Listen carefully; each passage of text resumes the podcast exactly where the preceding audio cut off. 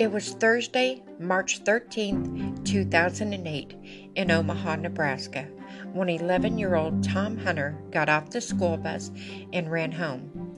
Their home was in Dundee District in Midtown Omaha. This part of Omaha was very upscale and low in crime. Tom was so excited to play his new Xbox and the newest version of Call of Duty. He'd been thinking about it all day. Tom was a good student that really liked math and science. He was a typical 11 year old boy, an avid gamer whose favorite food was chili cheese fries. When he got home, the hunter's maid, Shirley Sherman, was vacuuming. This wouldn't slow Tom down. He ran downstairs and started playing his game. He would have an hour before his father came home and made him start working on his homework. His mother was in in Hawaii for some R&R, so it would just be him and his dad tonight. Thomas Hunter was the youngest of four boys born to Dr. William Hunter, a pathologist, and Dr. Claire Hunter, a cardiologist. Both worked at Creighton University Medical Center. Dr. William Hunter was the head of pathology residency program at the hospital. Creighton was a teaching hospital. Their other three boys, boys were all grown, with the next youngest being away in college in 2008. Tom, being the baby, was a little spoiled, but it didn't make him bratty. By all accounts, he was a great kid. Shirley Sherman was 57 year old, and she spent her entire life in Omaha. She had two children that she loved dearly and worked hard to provide for them as a single mother.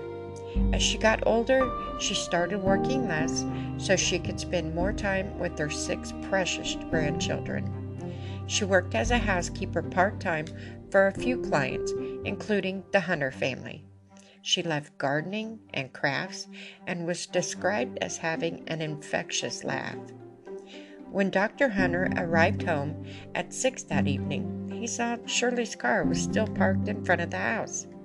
He assumed she was just running behind, or Tom had convinced her to make him a snack. He sometimes did that. Dr. Hunter thought, well, he should get after Shirley for, spin- for spoiling Tom, and then they would just both laugh because they all did it. When he entered the house, he was not ready for what lay ahead of him. Hello, everyone. I'm Linda Hubert, your host for Beware True Crime. Thank you for stopping by to take a listen. If you could please hit your follow, like, and share button, I would really, really appreciate it. This episode has a lot of twists and turns, so buckle up and let's get started. Dr. Hunter entered his front door and found Shirley lying on the floor, face down, covered with blood. He could hear Tom's video game going, so he ran to the basement door. But before he got there, his eyes caught something off to the side. It was Tom. He ran over, dropped to his knees to check his pulse, knowing full well his son was dead. Dr. Hunter could see a long kitchen knife sticking out of his son's neck at a 45 degree angle. Dr. Hunter called 911. The police arrived on the, on the scene and secured the residence. The police arrived and secured the scene. Detective Derek Morse and Scott Warner was dispatched to the scene of this double homicide. When the detectives arrived, there were already three news fans there. They thought maybe a burglary went bad. They were due. They hadn't had one in this area of Omaha since 2005. The detectives were shocked when they entered the house. Two victims. The first victim, Shirley, was laying in the entryway. She had been stabbed a number of times in the neck area, and in the middle of her throat, a knife was sticking out of her neck. Down the hall, the detective saw the second victim, a small boy, 11 year old Tom. He lay in the hall- hallway leading to the door to the basement. They could still hear Tom's game playing on a loop. He was also stabbed numerous times and a knife still in his neck. It was such a grisly scene. Who would do such a horrible thing? As the police canvassed the neighborhood, they turned up some witnesses describing a heavy set olive skinned man in the area and a silver Honda CRV with an out of state license plate. Police produced a sketch of the man's face based on those descriptions the victims had described. Omaha police investigated the Hunter family, including Thomas's online gaming. They thought possibly Tom had got the attention of a child predator, but found nothing. Then detective investigated Shirley Sherman and her family, thinking maybe she was the intended target, but also found nothing. They also investigated another stabbing that had occurred in the area, but detectives could not find a connection between the suspect in that case and the murders of the Hunter home. Shirley Sherman's family offered a $50,000 reward for information on the case, and they also hired a private investigator. However, however, after a year, the murders, the case went cold. Five years went by without any progress on the murder case. Then, on May 14, 2013, police were called by a piano mover. He had shown up at a residence to where he was hired to move a piano, but the residents of the home were not answering the door. He noticed that the front door was slightly open, and then he saw a magazine from a gun lying in the doorway. Finding this suspicious, the man called the police to do a welfare check on the couple.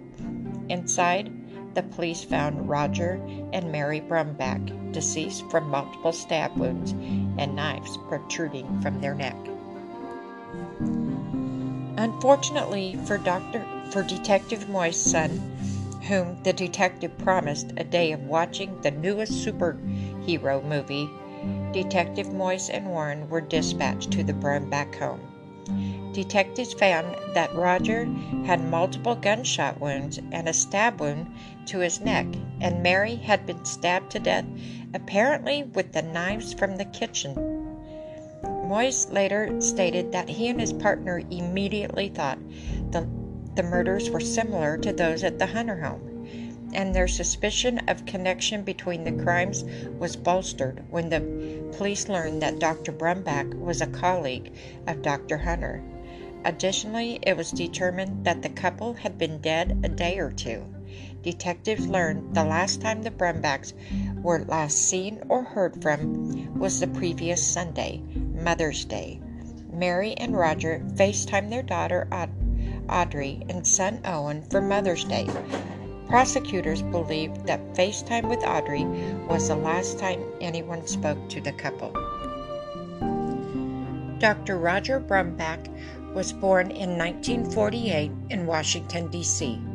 He completed his undergraduate studies in less than two years. Roger became the youngest member of his class at Pennsylvania State University College of Medicine in Hershey, Pennsylvania. He was a pediatric pediatric resident, later at Johns Hopkins University Hospital, and then at Barnes Jewish Hospital and Children's Hospital in St. Louis, Missouri.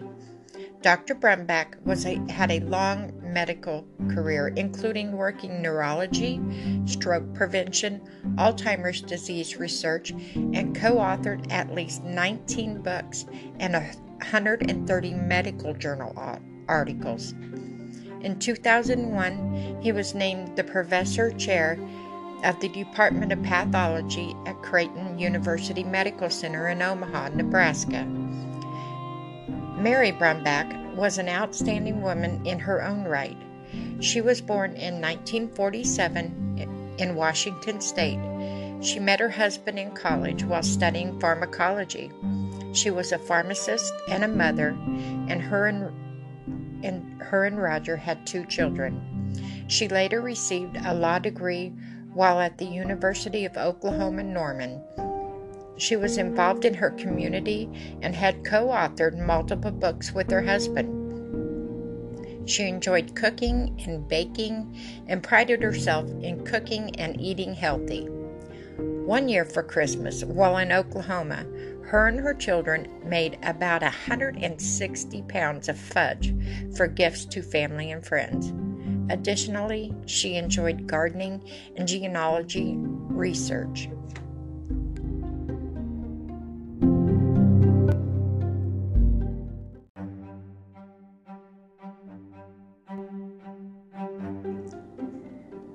The police learned that on the day that the Brownbacks were murdered, another physician, Dr. Bewtra from the Creighton University Medical Pathology Residency Pro- Program, had an attempted break in to her home just an hour or so before when they think the murder occur- occurred at the Brownbacks' home. Fortunately, she wasn't at home at the time, and her alarm seemed to scare the perpetrator off. A small amount of blood was left at the break in, so DNA was taken from the door to compare to a future suspect. Police linked the crimes together and determined that the motive was revenge on a physician leading the pathology residency program. Detectives did a deep dive in the records of the Creighton University, spending endless hours going over residence files. One file in particular stood out to the detectives a doctor named Anthony Garcia.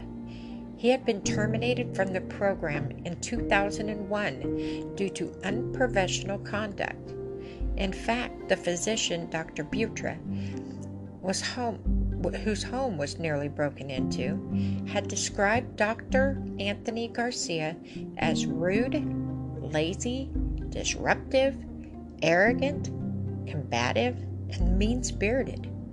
Dr. Bewtra had complained to, to Dr. Hunter about Garcia's lack of knowledge and poor attitude on more than one occasion, recommending that he be removed from the program. There was another incident, however, that eventually led to Dr. Anthony Garcia being terminated for Creighton. Detective Mois came upon Garcia's file and saw that Garcia's dismissal from Creighton had interfered with his ability to get employment or licensing in other states and throughout and thought, well, maybe Garcia had enough motive to harm all three doctors. Garcia was born in June 7, 1973, in Los Angeles, California, to Fred, a postal worker, and Estella, a nurse born in Mexico. He had two younger siblings, and he was described as an odd child, always thinking that he was a little bit better than anybody else, and a mama's boy.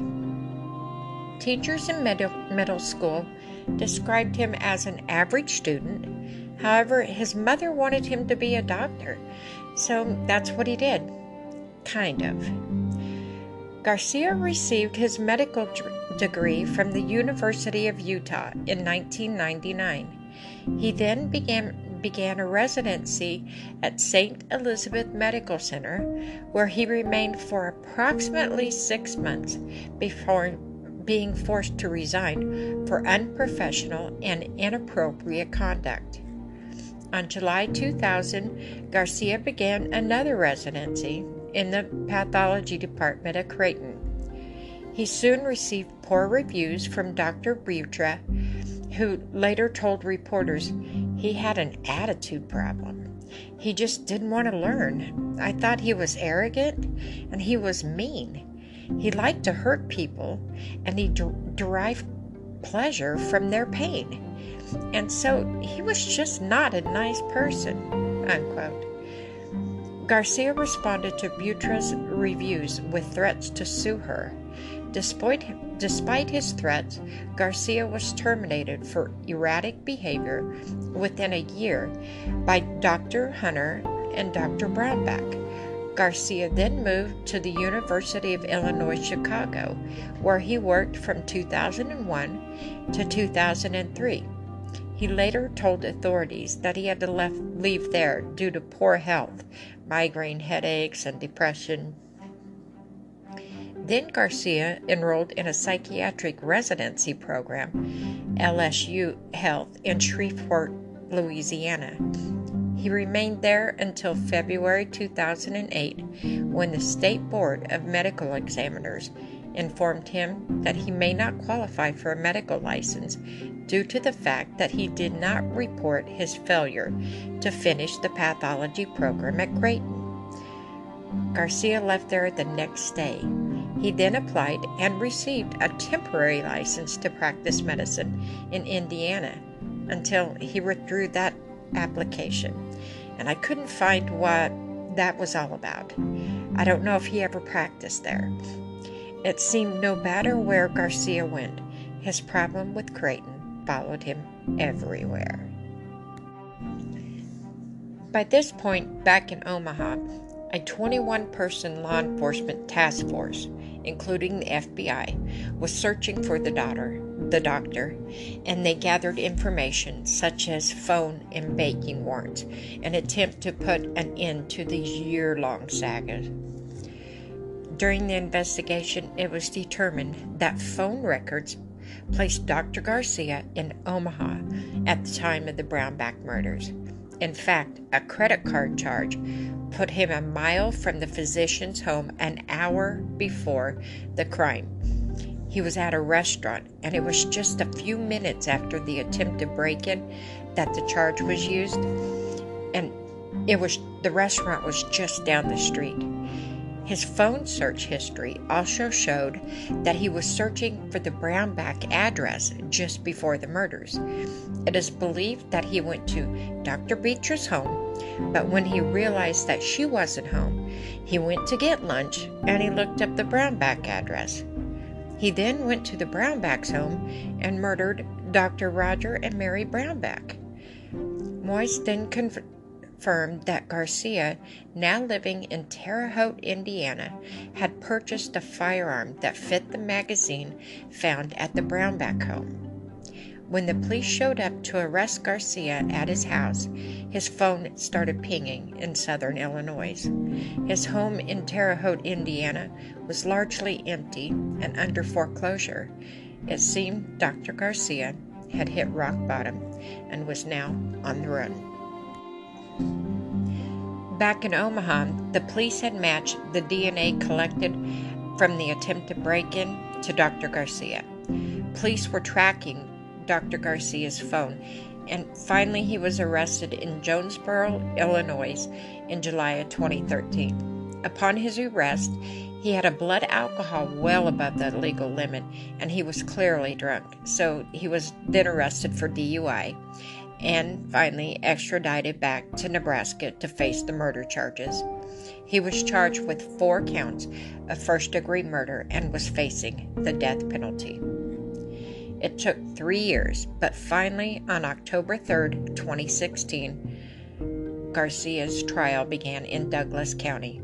Attorney, attorneys Don Kleine and Brenda Beedlin prosecuted the case. Defense counsel included Bob Motta Jr., his wife Allison Motta, and his father Robert Motta Sr., and Jeremy Jorgensen was defending him.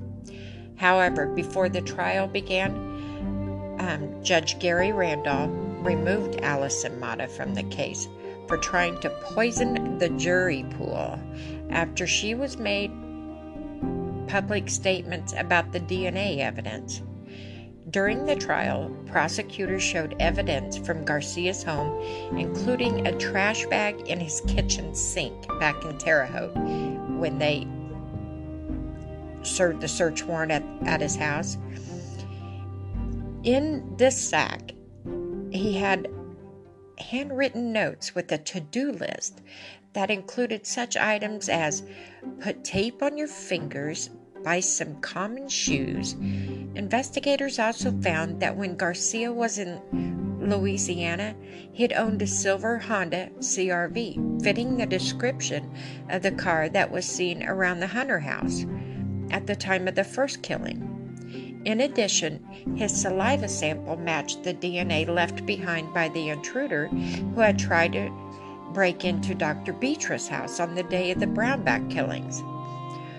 Prosecutors also called a former stripper from Terre Haute, Cecilia Hoffman, who said that four years after the murders of Tom and Tom Hunter and Shirley Sherman, Garcia had tried to pursue her romantically. She attempted to rebuff him by saying that she only dated bad boys. According to her statement, Garcia responded by saying that he wasn't that good. He'd killed a little boy and an old woman. Prosecutors also pointed out that the four victims had been stabbed in similar manner and the gun found in Garcia's car matched the handgun magazine that had been left behind at the Brownback crime scene. Throughout the large part of the proceedings, Garcia wore headphones and appeared to be asleep. They had so much evidence against Garcia that I guess Garcia wasn't even interested. On October 28, 2016, Rob Hunter sat 20 feet behind Anthony Garcia, the man accused of plunging a knife through his little brother's neck. His mother, Dr. Claire Hunter, was sitting beside him, and his brother Jeff on the other side. Rob threw his arm around around her as the family braced for the clerk to read the jury's verdict on count one. Count one, the murder charge connected to Thomas Hunter. Prosecutors had evidence in the killing of Thomas and Cherie Sherman, but it wasn't nearly as staggering as the evidence that Garcia had that they had against Garcia when they killed Roger Brownback in, in the packed courtroom with grieving families, lined with police officers, sheriff department. It was just filled with tension. Court clerk John Friend began his usual saying, We the jury duly impart as they go on and on. Rob Hunter grab, grabbed his mother's sweater. Guilty of count one murder in the first degree. Claire Hunter grabbed her son's knee. Guilty of count two. Everything was guilty, guilty, guilty, and so on. It went down the row. With each pronouncement of guilty, the hunters held together more tightly. And behind them, the Sherman family. Her, her brother, Brad, wiped a tear from his wife's face she hugged him. Tears welled up in the eyes of Sherman's son, Jeff, and her granddaughter, Madison, 14. And somewhere in California, Utah, and Colorado, the Brownback family was sighing, had a sigh of relief.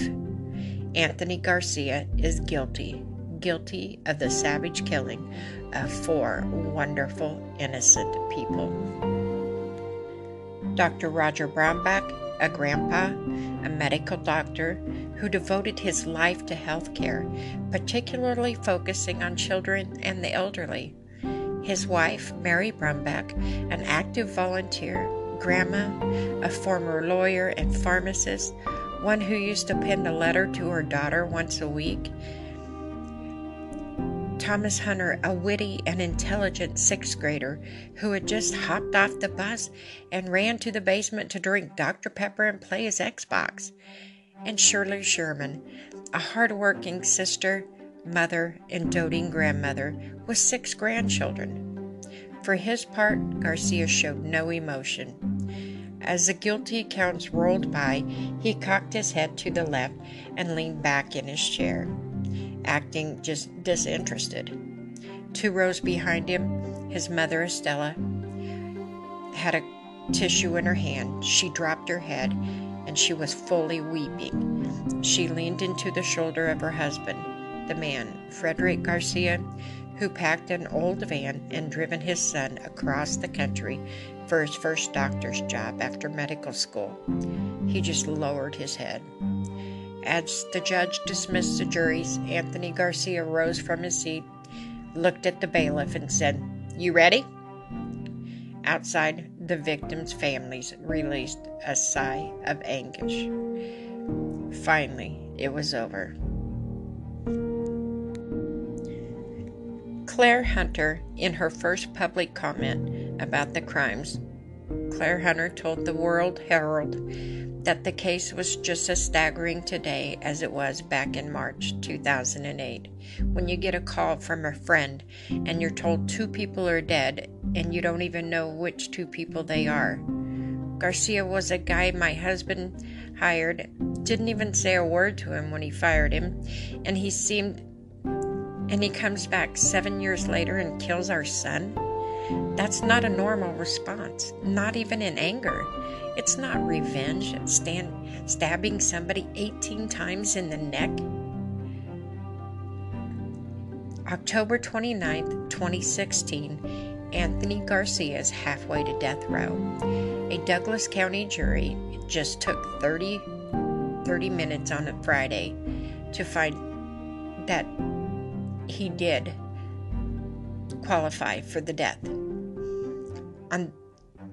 There were three factors that they had to determine that Garcia killed multiple people, check.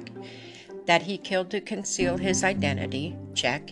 That he was killing, his killings were cruel and hideous, check. On the last factor, Douglas County Attorney Don Kleine displayed the grisly photos of each victim in the case.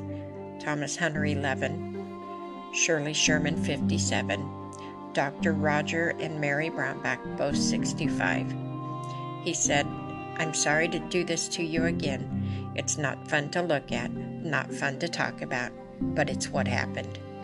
As the images went up, Sherman's son Jeff motioned for Madison to cover her eyes. She flew her she threw her blonde hair over her face and covered her eyes. She was just six years old in kindergarten when her grandmother was killed. In fact, Shirley Sherman had almost finished cleaning the Hunter's house and was on her way to pick up Madison from school. Jeff Sherman said, "I didn't want her to see to see that. I don't want those to be the last memories of her grandmother." But other relatives of the victims and the juries won't be able to erase those images. The case then moved to the three judge panel to, to, to, determine whether Garcia would receive the death penalty.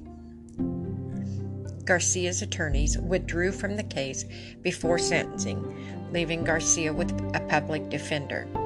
Sentencing was initially delayed as the state of Nebraska was set to vote on whether to repeal or retain the death penalty. In November 2016, the state voted to retain the death penalty, and in September 2018, a three judge panel sentenced Garcia to death.